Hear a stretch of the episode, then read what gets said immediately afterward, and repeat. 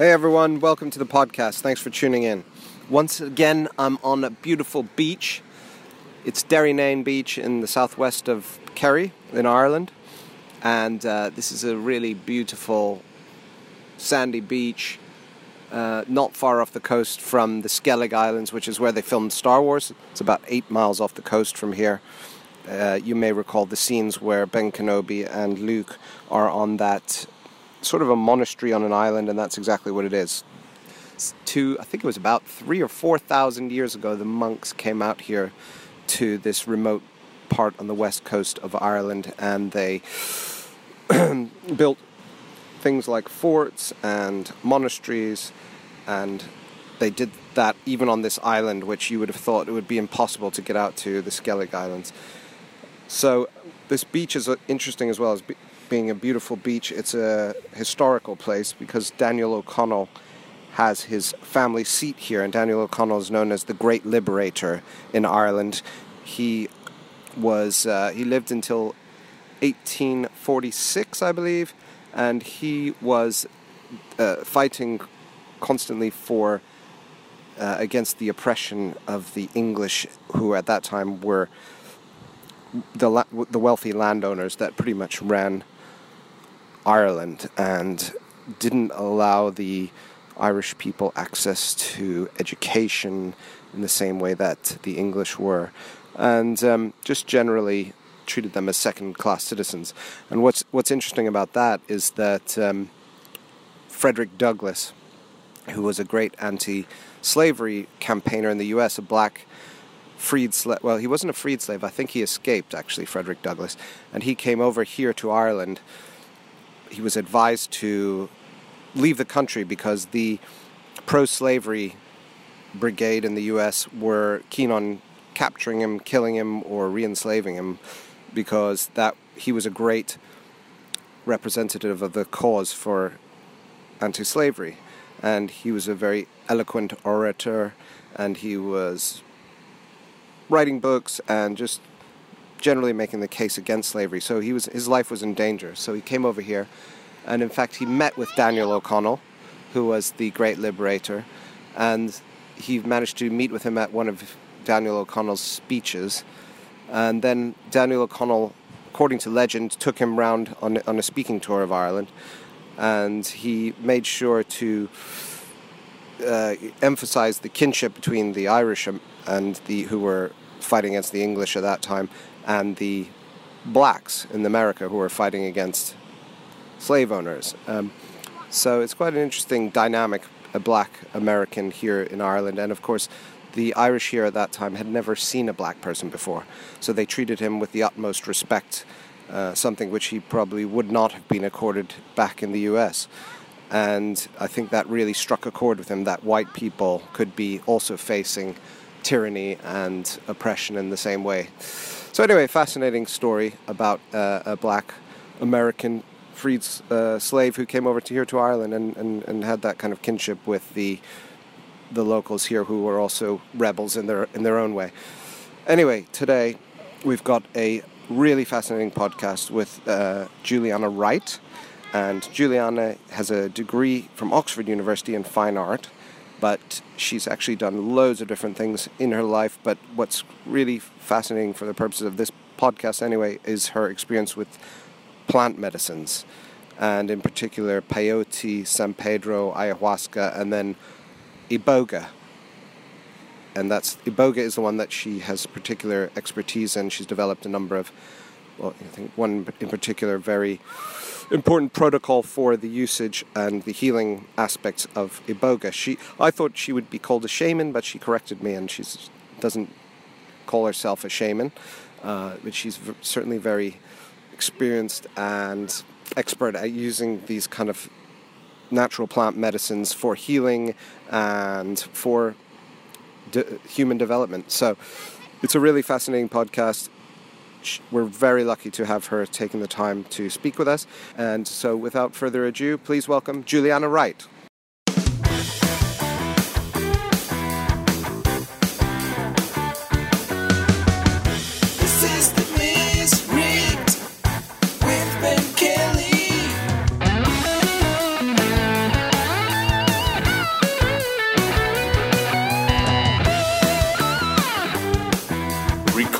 life.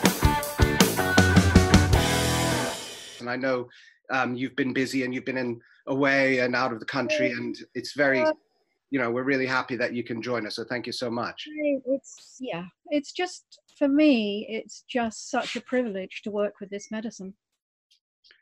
And w- may I ask what, what sort of, uh, obviously as we go, if there's anything that you don't want to talk about, and there are obvious reasons why you can't talk about certain things, obviously I know you're going to be happy to go ahead and tell me that, that you don't want to talk about those things. Um, but can I ask what sort of medicines you, you actually work with? At the moment, I've refined it down to uh, Kambo and Iboga. Okay. Um, which, do you know about Iboga? I know about Iboga. The, the main thing I know about Iboga is based on the, there was a great T V program called Tribe with Bruce Parry. I don't know if you ever watched it, but wonderful. Yeah, it was it was a wonderful program. And I, I, I've heard, I actually listened to something with Bruce Parry recently, so I know he's still around, but whether he's, and I know he's made a film with some indigenous peoples, which I, I haven't gotten around to watching yet. But anyway, um, mm. there was a great passage in that, and that was the first time I'd heard about Iboga. Yes. And um, it was, it looked very traumatic, sort of purging um, process. And, but he came out of it transformed, I think. Yeah. Uh, the, the, the thing is that Western medicine has lost the um, therapeutic value of purging. Purgatives used to be a common um, uh, part of a doctor's um, arsenal, if you like. Ipecac, uh, which is now a homeopathic remedy, was a purgative, and there, there must have been others as well. It's just that as soon as Big Pharma comes in, all they want to do is suppress Um, and not really allow the body to heal itself. And, and purging is a fundamental um, therapeutic um, practice. Hmm. Well, I guess, yeah, I mean, not, not kn- knowing really much about it at all, but the most, one of the most basic bodily instincts is, uh, you know, when you've had something that's, that's not good for you, you You vomit it, and it's a, you know, it's an automatic purging, isn't it? So it's obviously something, and not just humans, it's it's every creature, isn't it? So yeah, so and, there's a lot, lot of common sense has gone out the window, unfortunately. And just to give some context now for people who are listening who don't um, perhaps understand why and how you use use these medicines, how would you describe your work? How would you describe, or I, I, I was perhaps totally incorrectly co- calling you a shaman, and you said, no, that's not correct. No, no, I I shy away from that. I'm I'm, I'm absolutely categorically not a shaman. Um, I suppose you could call me a medicine woman, in that I work with this particular medicine. I have worked with other medicines, and we're talking here about Um, entheogens. Mm-hmm. Um, so we're talking peyote, San Pedro, um, ayahuasca, um, and now Iboga. Mm-hmm. Um, and they've been used by the indigenous people for forever, for centuries, as, as a way of deepening their connection with their environment and with with spirit or God or source or creativity, creation, whatever whatever you want to call that. You know, however, I mean, there's many, many words for the one state uh, that most of us are sadly disconnected from. And these medicines are a bridge or an accelerator or whatever, an experience Of, of reconnection. Hmm. Yes, because it, it certainly seems, I, I was reading um, a few books in preparation to to speak to you. One was Breaking Breaking Open the Head, Daniel Pinchbeck. Yes. And then there was the Michael Pollan book, which I'm reading at the moment, How to Change Your Mind. But it's interesting to read up on the history, as uh, coming back to what you just said about the many thousands of years ago, particularly in Mexico and perhaps all in many different parts of the world, they were using these very commonly as part of the the religion. And then it kind of, it was suppressed, particularly in the case of Mexico, the Spanish came and they were completely terrified by this, coming from a sort of Catholic Christian background. And they, I believe they killed a lot of the um, practitioners, and they suppressed it quite uh, quite heavily, as you can imagine, as they did with everything else. Yes. Uh, ultimately, yeah. Yeah. So it, it, so it's it's fascinating that now it's making a resurgence, and people like yourself are um, bringing it back to people who, it seems like, a world that's in desperate need of of this kind of um, healing. Yeah. Well, uh, you know, um, I had a very intense period of um, connecting to the psychedelic medicines, and um, what came through to me loud and clear was that both ayahuasca, which I think people probably will have heard more of than Iboga, um, both ayahuasca and Iboga have been waiting in the wings for aeons for this particular time, so that they can come and help humanity in its in its need, and its really rather desperate need at this time. And um, you know, that's sort of had the ring of truth mm-hmm. to me when I when I received that or heard it or or whatever. I thought, hmm, mm. interesting. And did you, was that how you first sort of came into being a guide, or coming came into doing the the role that you're sort of playing now? Is that, was it a long time ago that you were first introduced to these medicines? I had a I was I suppose you could call it a reintroduction. I've no idea if I've done it before in other lifetimes, but um, it was a very intensive period that started in two thousand ten with ayahuasca. Um, I had met ayahuasca about fifteen years previously in Costa Rica, um, and and had an experience. It wasn't particularly profound, and I went away from Costa Rica not giving it very much thought mm. or, or or attention. And fifteen years later, um, I reconnected to these medicines. In two thousand ten, there was a lot of ayahuasca being drunk in this country. I think there probably still is, but it's all gone very underground. It was underground, but you know, once you were in the uh, field, uh, it was very easy to find um, ceremonies going on most weekends. And so I had a very, I was fortunate that I had the time and the finances to be able to um, have a very intense period of um, reconnection with this medicine. And it was during um, an ayahuasca ceremony uh, some months in that um, I heard about Iboga, particularly to do with addictions. And I was with a friend who did have addic- addictive problems. And um, we sort of decided that then we would we would then move on to Iboga. Mm-hmm. And um, I really went to keep him company, you know, as a, as as a as a companion, as a medicine companion. And this was in Costa Rica? No, this was in England. Okay. In two thousand ten, yeah. And you, because you mentioned before there was a lot of ayahuasca in two thousand ten in this country. You mean in the U K? Yes. Oh, okay. All right. Um, fascinating. So because it wasn't quite as underground as it is now. I mean, mm. it's quite difficult to. Uh, I mean, I I personally, I I gave up my ayahuasca service maybe two or three years ago to concentrate on um, Iboga. Um, but it's difficult to find ayahuasca ceremonies. They really are underground now. I'm sure they're still going on. In fact, I know they're still going on. Um, but it's all very hush-hush. Hmm. And can you tell us about that first experience that you had in two thousand ten and how that transpired in terms of w- what actually happened? Did you go, because Costa Rica, anyone who, I'd love to go to Costa Rica, you have this fantastic um, sort of idea of lush jungle and jaguar perhaps and uh, beautiful bird life. Um, was that part of the process? Were you going in and meeting with indigenous peoples who then performed a ceremony, or how did that process happen?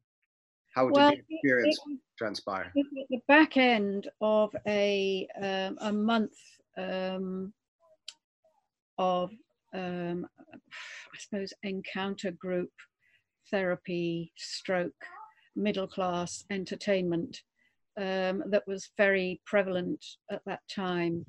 And um, it was sort of like the carrot um, dangling at the end of a month, workshoppy type thing. Um, and um, I think when it was offered, not very many people had heard of ayahuasca um, in the West. It was really right at the beginning. That would have been the late nineties. And um, yeah, mm. so I, I didn't really take too much notice of it, as I said. Um, it was just what happened at the end. I didn't have any profound realizations. I can't say I, no, it was just, mm-hmm. yeah. Um, and so it, it all sort of dropped away for fifteen years. But the main reconnection came in two thousand ten when, when a friend of mine said, he'd just been on this weekend and I, I, I've got to come. And I said, oh yeah, what is it? He said, oh, it's ayahuasca. And I said, ah, uh, uh. And um, I, I was full of resistance, interestingly enough, uh, but I knew I had to go. Mm. Um, I, there was just something impelling me to go. And so I went, and um, yeah, I mean, my first experience was, I think, what most people have when they first drink. Um, and it was a large group of people, twenty-five people, uh, a very competent man, a shaman, uh, running, running the show. Uh, clearly, I'm not going to give any names or any places. Um, and um, that was really the beginning of Uh, it started in February, March, and it went right through that year, uh, right through to uh, the culmination of that year was then uh, the Iboga ceremony. Mm. Um, but the ayahuasca then led to um, San Pedro, Washuma, and peyote, mm. and Kambo. Kambo is not a plant medicine, it's um, application of the venom of a frog from the Amazon. It, wow. it, it's very linked to ayahuasca. Is uh, it the same as the toad um, D M T? No. Um, no. no. No, it's very different from the toad. There's, it, there's, no, um, there's no D M T. It's not, it's not, psycho, it's not psychedelic. Um, it's just a, a complete immune system restore uh, with lots of purging. I mean, the purge is the uh, defining feature when you go to Kambo. Um, it's just an extraordinary medicine. It's very intense for a short period of time, but it's incredibly cleansing on so many levels. It's, it's I mean, it's everywhere now. It, you know, you. It, um, yeah. And so, how did that? How did that then work for your friend who was, I think you mentioned, perhaps I misheard, but I think you mentioned he had a substance abuse. Uh, um, uh, you know, he didn't have a substance abuse. Okay. Um, he had a sex addiction. Okay. Mm-hmm. And uh, he also was a smoker and um, used um, weed and yeah, generally... generally very reliant on substances, mm-hmm. uh, which he uh, was endeavoring to clear. Um, okay. So, yeah, so that that was why uh, we th we thought or we felt that uh, going to do the Iboga might might be able might might help him. And how did that work? Was it effective? Um, I think it created a window, um, but I couldn't say, I don't know really, uh, because we didn't really talk about it afterwards. I don't know how much it helped. Mm-hmm. um, he, he has since given up smoking and um, uh, um, smoking weed. Um, but whether that was directly attributable to the medicines, I'm sure it contributed. Um, you know, they're not a magic bullet. Um, for some people, it can be a one-off. You just take it once and the, the problem is dealt with, but for others, it's not. Mm-hmm. You get, the thing about these medicines is you just cannot make any kind of predictions. Absolutely, yeah. No, this is, I, I suppose that's the, that must be the very difficult aspect for for yourself, because I you would would you would I be right in thinking that you're helping people to take the likes of Iboga or these these other medicines, and then you're kind of watching out and being the sort of comfortable um, safety net for them? Would that be correct to some extent? Um, I would describe myself more as making this medicine available to people. Uh, the, the people who come to me um, are on a, a psycho-spiritual journey, and uh, they've come to the point where they are so tired of the nonsense in their head, the thinker, mm-hmm. and they're so tired of not being able to quite get a handle on what it is that's making them so unhappy. And they've heard that Iboga is very helpful in these uh, situations. Um, and so they, they find me, and um, we then uh, have a look at um, how best to prepare them to meet this medicine. And I think I am, as far as I know, the only person who has a mandatory uh, two months preparation period before they take this medicine. Mm-hmm. Again, when I first decided uh, that I wanted to serve this medicine, it came through loud and clear that preparation is everything. Mm-hmm.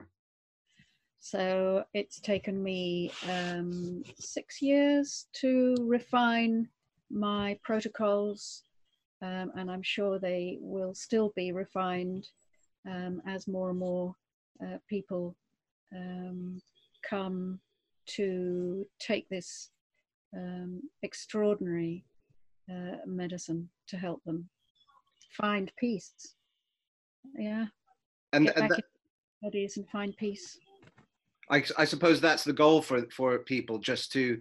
Um, I know some people seek uh, resolution for those ki that kind of difficulty through meditation, and that obviously you, you've got the that brain chatter that people are desperate to silence, and especially with all the technology, as we've alluded to earlier in the conversation, there's all this modern the stresses of modern life mean that that sort of monkey brain is going into overdrive, and for some people it just is too it's overwhelming and it drives them over the over the edge. So so it's interesting. I know that meditation is used to sort of quiet that, and it's a very long process to do that, although it is very rewarding. Yes. Does this sound like a kind of is it would would you say this is a similar sort of tactic, or perhaps a shorter route to the same result as meditation? Uh The most the thing about this medicine is that it's it's um, it's a psychological death. Uh, so uh, what happens is that most people go into what the Tibetans call the Bardo state, which is like a lifetime review, and um, it, it's uh, it takes takes place over a weekend. Uh, you start on Friday night, and you're really on your back. Um, in this Bardo state for thirty-six hours. Wow. Uh, and during that, during this state, um, you are shown um, where your problems arose. Uh, generally, you're shown that you are the creator of these problems in some way, or your life experience has led. And there's it. The most amazing thing about it is there's no judgment. It's like you're meeting yourself, and yourself is showing you, oh, look, uh, this this was this happened because of so and so, and and uh, oh, and can you see this? And uh, of course, you're a narcissist, so that's got to stop. uh, it's complete honesty, it's complete non-judgmental, it's love really in its purest form. Uh, you know, we call it tough love, but somehow or other, um, I think the um, the quality of what is received enables the person to wake up to their own nonsense. Hmm. You know, and very often the feedback after ceremony is, my God, I had no idea there was so much rubbish in my head. Because what this medicine does, it, it um, as Daniel Pinchbeck uh, coined this wonderful phrase, uh, breaking open the head, um, it does, it literally flushes out everything in the head, and what you're left with is silence. Now, for most people, they have never ever experienced this silence consciously before in their lives. Um, I'm sure we had it as babies, but then we were not um, self-conscious as babies. Uh, so it's, it is a return to this beautiful, pristine state. Now, it really depends on um, where that person is in their evolution and their life, whether they can maintain that state mm. or not. Um, and part of the purpose of this preparation is to, to give them the tools and the protocols that they can use post-ceremony to maintain and cultivate this state, because they now have the gnosis of it, the direct experience of it, whereas before, maybe they didn't. But they've had thirty-six hours in this state. Mm. And so it's much easier for them to reconnect with it. Mm. Well, it is, yeah. Sorry, go on. Yeah, whenever they can. And, uh, you know, it's not possible to be in this state all the time, because we live in the world. And the world is there to distract us from this state. This state is our natural being, it's our natural um, way of being, and the world is there to distract us from it. Um, but when you've had your um, experience with this medicine, uh, you can clock the bullshit of the world much more easily and not get sucked into it. Well, yes, it's, it seems like um, based on what I've Under, what I understand of it, that there's almost a t double-edged or a, d a double-sided argument to it. It's either um, that the we've kind of, as you just said, we kind of live in a world that's very, there's a lot of human architecture that's been in mental architecture that's built up over millennia, and we're kind of trapped in those um, grid lines, and it's very difficult for us, especially as adults and as we grow older, to, and our imagination kind of um, weakens, and the, the, the rules of society, whatever they are, and they seem to be changing more and more every year these days, trap us in more and more. Um, this, this sort of medicine helps to remove all those barriers so that we can experience the world as a, as a baby might, or as, a, as we sh should do. Um, so that's one angle. And then I guess the other side is the sort of mystical aspect, whereby it's almost that we are accessing a completely different dim dimension through these medicines. Um, what's your feeling on that? Have you had any mystical experiences or any clairvoyant experiences? And I, because I know a lot of people come back, and as you said, it's a thirty-six hour experience, but people feel like when they come back, they say, no, that was not a dream. That was realer than reality. That was, and I haven't forgotten it. I, it stays with me months, years later, and still affects the way I live my life. Definitely. So, yeah, this is this is a lifetime, you know, that's why I, what I offer is an initiation. This is an initiation into the rest of your life. And um, in my experience, Iboga is quietly present uh, since my um, epiphany. I had an epiphany on Iboga. Um, since my epiphany, Um, and it, it, by serving this medicine, it is an incredibly strong, supportive, quiet uh, presence um, in my life um, and in my in my way of being. And it is so for many, many people who come um, and um, take this medicine. Yeah. And and can you t- would you perhaps you want you don't want to, but would you be able to talk to us about that epiphany that you had? Yes, certainly. Um, I think I was very fortunate in that I came to Iboga quite late in my life, and I'd done a lot of work on myself before I ever got to the medicines, so that when I came to the medicines, there was nothing really I wanted from them. I'd realized love. I was living free of unhappiness uninterruptedly. And um, so when I came to these medicines, uh, there's always an there's always an intention. When you sit in circle, you you ask the medicine what you're here for, what you've come for, and what you would like the medicine to help you with. Well, there was nothing of that for me, because I I was in paradise already, and so uh, as far as I was concerned, my life couldn't be improved upon. So all I had left to do was just surrender. So I surrendered. I surrendered to ayahuasca, and she wiped the floor with me. Absolutely wiped the floor with me. I think I can probably remember two ayahuasca ceremonies that were pleasant. Hmm. The rest was just hard work. Lots of purging. And I didn't know what was going on at the time, and I didn't really need to question it. I just knew something was going on, and I knew this medicine was very mysterious. And so I just trusted the process, because I um, was impelled to take it for that period. Um, sorry, sorry to interrupt. This was this one Iboga experience do you, that you're talking no, about now. This, this was the ayahuasca experiences which led to the Iboga. Okay, understood yeah. you. Gotcha. So when I got to the Iboga, sort of nine months later, Uh, from this intensive ayahuasca experience, I was expecting Iboga to do the same. I had no other experience.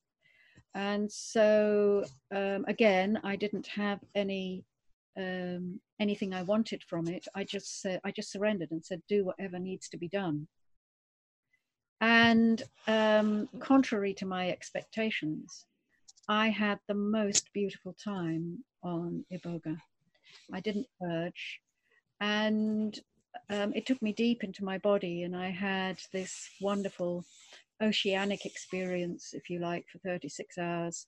I, I was in, um, I think, what what's it called? The um, Alan Watts calls it the Pleroma, which is a sort of womb-like state. I think it must be how we experience being in the womb. It had that oceanic, blissful um quality to it, uh, where I was totally present totally present um but in bliss. Wow. Um and then there was a bit of work, um in that at one point I suddenly realized that um I was like it was like I was watching a computer screen, and these files were coming round, and I realized, hang on a minute, came round before, and something impelled me to put it in the trash. Oh, I don't want that. So there was a trash, there was a trash bucket, you know, there was a screen in the trash. And I spent a long time with the Iboga, just trashing these repeated thought forms, habit patterns. I don't know what they were. I didn't need to know. I just knew, I just knew they had to go, right? Amazing. Yeah, amazing. And this is actually quite a common experience with people on, on the wood. We call it affectionately the wood. Um, it's quite a common experience, because it's clearing. The brain is, after all, a computer. The computer comes out of the brain. It's the computer is an externalization of our brain.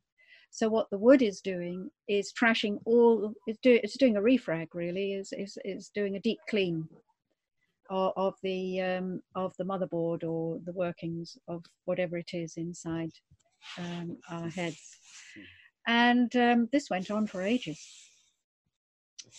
And so when I came through that experience, I realized without a shadow of a doubt what had been a concept, what had just been conceptual before. You know, we parrot it. It's all good.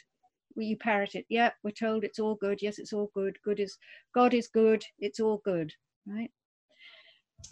And, but what happened for me afterward, I was in this state where I knew without a shadow of a doubt that everything was just as it should be. There was nothing to fix. Everything was just in its place. And you know, that is a breakthrough. That is an epiphany, to know that without any shadow of a doubt as my own experience. And, and then very shortly after that, I realized that what the wood had done was taken me through the mirror of existence, so that I was no longer in the mirror. I was outside the mirror, looking into existence from a position um, of, of independence, if you like. And it separated me, it separated my intelligence, or whatever it is that's out of existence, that is looking in through this body, this amazing piece of equipment, looking at itself hmm. in existence. And uh, so that was, that was quite an extraordinary epiphany for me. It was like the cherry, the cherry on the cake, you know, of uh, all the work that I had done in getting myself free of my unhappiness. I'd done a lot. I'd done a, I'd stopped thinking um, over a decade before I got to the got to the medicine, so I knew all about not thinking. Um, uh, but to have been um, taken out of the mirror, uh, which meant that nothing in existence had any attraction for me anymore. I could just see it for what it was, which is basically the reflection of my own ignorance. And uh, this is its purpose. Hmm. It's uh, the world particularly is, is there to show me my own ignorance. And what that sort of reminded me of was that saying that the sages down the ages have all repeated, to be in the world but not of the world. And that was the place I found myself in. And so from this place, this huge debt of gratitude and love for this medicine, I thought, right, well, from this place I would like to serve this medicine. And that is what I do. And it has guided me. I've been doing it for eight years now. It has guided me Um, to the place where I now am, where I have these uh, really strong protocols in place, and this two-month um, mandatory preparation that people um, have to take before they um, come to ceremony. Wow, well that, that's a really beautiful um, description of the, the process that you went through, so thanks, thanks for that, that's, that's fascinating. Um, And I suppose that was very fortunate. And obviously you've done a lot of work beforehand, as you mentioned, to get to that peaceful place. Um, so perhaps that reset process, or for lack of a better way of describing it, um, led you to that, that uh, fantastic outcome. Whereas for other people, they've got more issues to work through or more trouble in their life yeah. because they hadn't done that preemptory Um, process that you've done, and and perhaps that is well is why you have that long protocol as well. Yes, exactly. Um, I think uh, what makes a difference uh, to people coming to this medicine is age, actually, uh, because what was I? I was um, I was in my mid sixties, I suppose, when I took this medicine. And I've noticed that people who are older, um, they seem to get a lot out of it. Uh, it's not to say they don't have a deeper experience, but it's more nuanced. It is deeper in a way because of their life experience. So um, an Iboga experience for a twenty-five-year-old is not the same as it is for a fifty-five-year-old. And don't forget, the people that come to me are already pretty spiritually aware. Mm-hmm. You know, they have done a lot of work. They are aware. Uh, they're, they're, they're quite awake um, already. So uh, the, the wood uh, works with this and gives them, um, what I offer is the profoundest experience that an individual is able to have um, at this particular time. Mm. And everybody is unique. Um, so each person's profundity is um, unique to them. So it sounds like it's, um, it maybe even makes more sense for someone to do this later in life rather than earlier, because they've got those life lessons in place, which they can then reflect on during the process. I, I think so. I think so. My observation is, although I have seen some extraordinary um, epiphanies uh, for much younger people. And that's not to say that um, people, um, you know, who who is to say when an epiphany is coming? It's not. It's nothing to do with me or you or the person. It's to do with grace. Hmm. Yeah, that that that mysterious, ineffable thing we call grace, which is to me divine. Hmm. Um, yeah. And did did did you have did you have quite established sort of religious beliefs beforehand, or were you traditional relig- did you come from a traditionally religious background, or was this something that you picked up or transformed over your experiences, the experiences that you had? Um, well, I had a very eclectic life prior to the medicines. Um, I'd done all sorts of different things. Um, which, looking back on it now, um, clearly prepared me for what I am doing now. Um, but I suppose the greatest um, breakthrough for me, uh, again, I got to when I was in my early fifties, was coming across an Australian uh, spiritual master called Barry Long. And he, his teaching prepared me for my epiphany on the wood. No, without any without any question um, at all there. Um, so yeah, so through Barry Long, I was able to um, get the deepest realization, I think, that this medicine is able to uh, provide. I mean, it just it just um, uh, makes me see how profound this medicine is. Hmm. Um, You know, if, if it can do what it did to me, then it can do, it can work miracles for anybody. And would you say that it sh should be for anybody? Do you, would you say that people, it's particularly should be used for people with, um, as we discussed, you know, personal issues of various types, whether they be addiction uh, or other, or depression? Or do you think it should, do you think people who Uh, don't necessarily suffer terribly from those issues should use it as a de developmental um, process in their lives? Um, I think a lot of people are using it. Uh, um, a lot of people are microdosing with the wood. Um, I think a lot of people are uh, finding that the microdosing gives them this spaciousness in this peace. Um, but um, you know, there's no escaping the work. And um, people who come to me have usually done a lot of work. Mm-hmm. uh, they've taken respons- the, the, the clue is taking responsibility for your life. Um, and I'm only, I only work with people who are prepared to take responsibility for themselves and for their life. And this is where this, this medicine is a marvelous, Um, awesome tool, really. Yeah, I think it, you, so we seem to c continue to touch on that, that you've got to um, have done work on yourself before you try this very, very powerful medicine. Um, so that seems to be the, the recurring sort of theme, and that's why you obviously have your protocols in place yeah. which seems to make one hundred percent sense based on on what I understand of it.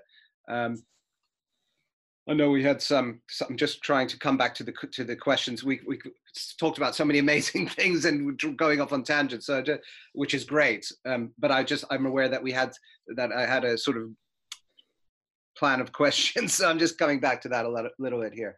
Um, so we've decided that, so you, so you mentioned you don't think necessarily everyone should try them, but it's, if, if, if people have done work on themselves and feel that they're responsible enough, as it is an extremely powerful medicine, then perhaps it's it's it's worth uh, worth trying. But it's not something that you would dabble in. It's something that you have to make a big decision about, as it could be li very life changing. Uh, oh, what uh, the, the the weekend? Well, the Iboga. Uh, yeah, the weekend. Yes, microdosing is fine, but yeah. but to do to do a reset, uh, as you say, uh, I think um, needs. needs some some consideration, some looking at. Mm. But you know, not everybody is ready to meet the wood. Mm. And um, I have a very um, simple but profound protocol for checking everything uh, for all my diagnostics, and that is the body check, which is the basis of kinesiology and dowsing and all divinations. So um, it's a little um, protocol where you ask your body a yes or a no. And the first question we ask when anybody comes to me, they ask their body, body, would you like to take the wood? And um, if, it, if the body says no, then I don't override that. Yes, well, that's, that seems to make sense, yeah. Um, well, I had a dowser on the podcast, a very interesting gentleman called John Baker, and it's really uh, a very powerful tool, obviously. So we're using the dowser, you don't use the, do you use... Um, A, a chain to do it, or you it's just literally a question? I just I, I go straight to source. Mm, yeah. So I I get people to uh, just talk to their body. They just say out loud, hello body, can you give me a yes? And the body will will um, either move backwards or forwards for yes. Mm-hmm. Or it will, and then you ask for a no, what what is based on, and it will either use backwards. Some people go sideways. Mm. um It, it, it's uh, it, you, you just don't know until you've asked your body what the yes-no response is. Once you've got that positive negative response, you can ask the body anything, providing you keep the question simple. It's got to be a yes-no question. Yeah, well, this is exactly what John Baker was, uh, who was a very good, uh, very well uh, established dowser, was saying, exactly in line with what you were saying. Um, in terms of the process of this drug or this medicine, do you think it's going to be come into mainstream use more, or do you think, as we spoke about at the beginning of the podcast, the, the big pharma will always seek to sideline these types of treatments? It's hard to know. It's hard to know how it's going to go. I'm watching the current situation with great interest. I think what um, has got to change is uh, the scientific model, interesting as it is, and um, relying on the scientific model, or listening to the scientific model, and on the other hand listening to the shamanic model. I think somewhere between the two, the middle line, is where the use of psychedelics is, and Iboga for now is labeled as psychedelic, although it's not really a psychedelic, it's more a remogenic, which is a dream state. Mm-hmm. Um, which is what they call lucid dreaming, which I think is a, a. I think we need to find a new phrase for it, because it's nothing. It's not dreaming.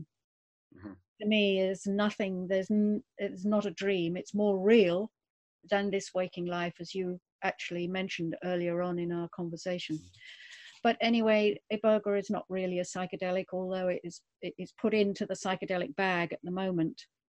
Um, I think. My sense is that somewhere between these two polarities, uh, the psychedelics are going to carve a new um, uh, modality for themselves. The thing is, at the moment, um, the research, current search is, is psychedelic, psychedelic assisted therapy. Well, you know, once you get into psychedelics and start using your body, you won't need a, you, you don't need psychotherapy. Right. You are, you are your own physician. You are your own healer. You are your own guru, because you're listening to your body, and your body will tell you. I don't need anybody outside my body to tell me what my body needs. So I'm watching with interest. At the moment, um, the, the psychedelics have hitched themselves to uh, the scientific horse. And I think that's the way forward for now. But at some point, um, I have a sense that a new, something new is going to come out of this, because the science, there's no truth in science, absolutely no truth at all. Um, and um, the moment science, science will, the breakthrough in science will come when all research is subjective rather than objective. Well, I, yeah. So I suppose particularly with this field, it's incredible, well, it's absolutely essential to have people like yourself involved uh, in the process, because I, I could imagine that as we've got this terrible issue in the U S anyway, and all around the world with opioids and um, the idea of capitalism behind Big Pharma, which then generates, um, you know, adverts where they're trying to just sell as much opioids or whatever medicine it is, and there's no assistance, which as we as anyone listening to this will know is absolutely essential for anyone taking this type of medication. Yeah. Someone like yourself must be that be, be uh, guiding the process. It would be a disaster if they started to just, oh right, you're not you're not, you're depressed, or you've got this or that issue, here, have go to the pharmacy and pick up this and go home and take that, you know. Yeah. I don't think that's a, by the, by the sound, obviously you're the expert, but that doesn't sound like you could um, proceed in that way. You'd have to have a mixture of the shamanic stroke um, guide world and the scientific aspect of it. If it's le if it bec becomes legalized or becomes decriminalized or uh, or whatever. I think for me, um, in my experience of working with all these medicines for eight years, and I've used the body check for eight years. And um, I have never ever, and nor has anybody using their body check ever got into any kind of trouble. There's no need for any integration because of the prep, the two months prep. Um, so there's no post, um, post ceremony integration needed um, if the preparation has been sound. And I believe that if psychotherapeutic, psychotherapeutically assisted psychedelics um, has a future, um, the preparation protocol has got to be put in place. And in ter so the the other so obviously this week we had the big news about um, psilocybin being, I think it was decriminalized in Denver. Yes. And so there's this march forward, um, as I'm sure you're well aware, at, I think it's at Harvard or some one of some of Johns Hopkins in the U S. Some of the big universities are putting a lot of money into this yeah. science. Uh, I shouldn't call it science. Um, this medication and the, the the use of plant medicines and well, entheogens. Maybe we should call it healing. Healing, yes. Um, you know, it's it's using psychedelics to uh, heal people of their disconnection.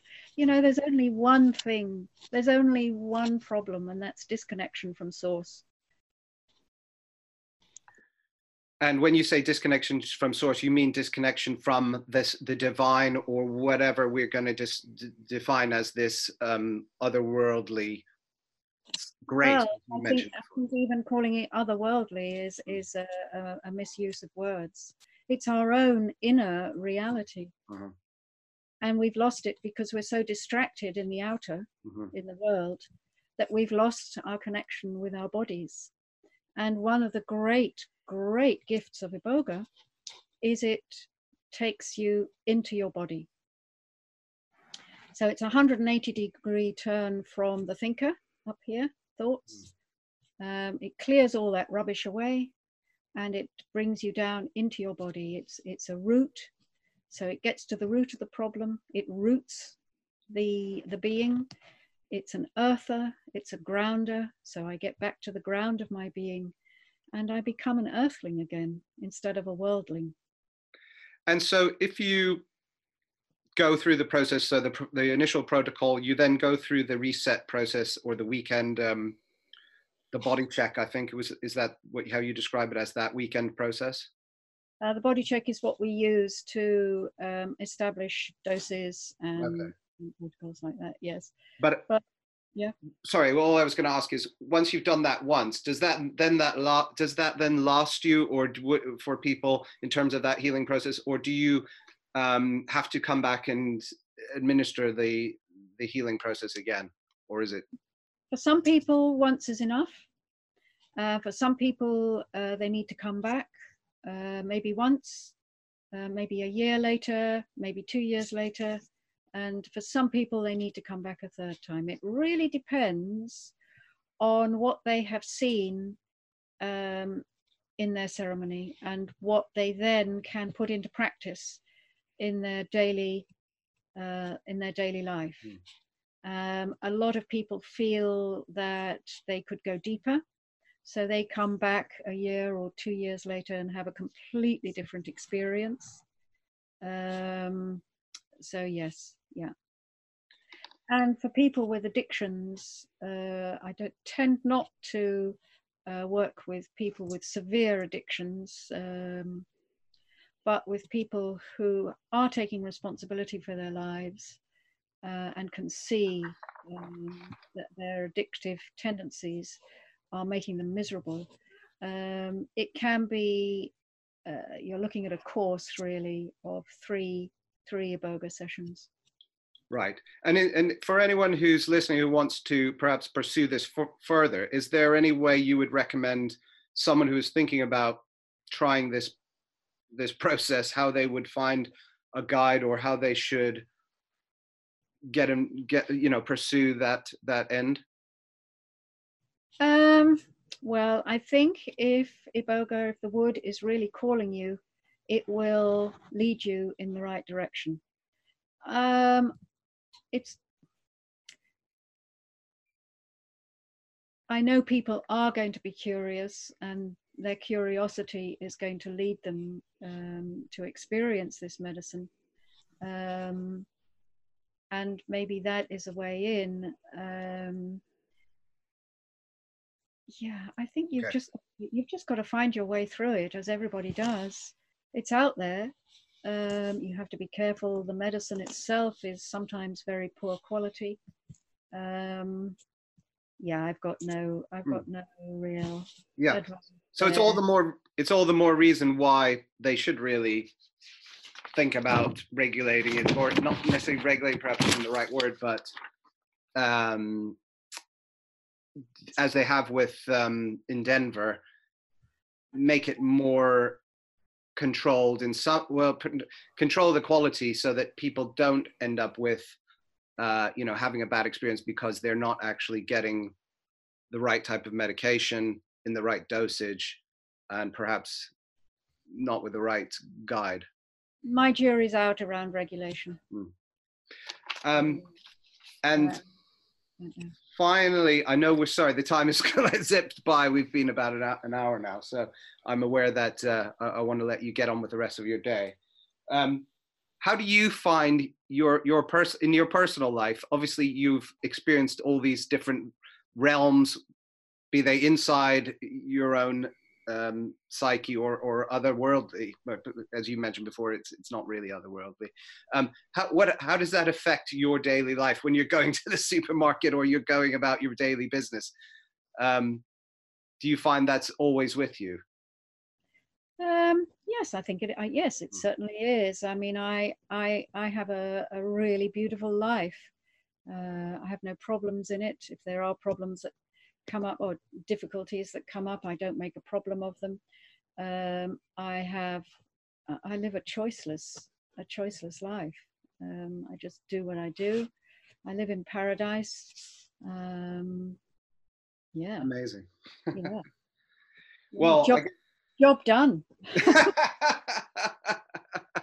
Well, I applaud you. That is, that is amazing. I, I really do appreciate it. Thank you so much for taking the time. It's been really fascinating.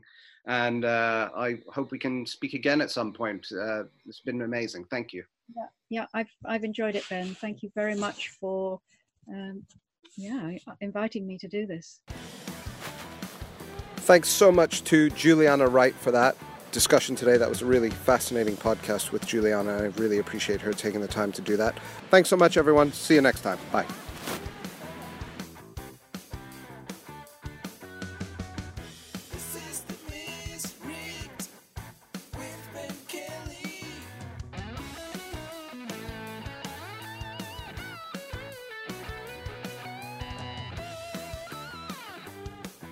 Recorded live.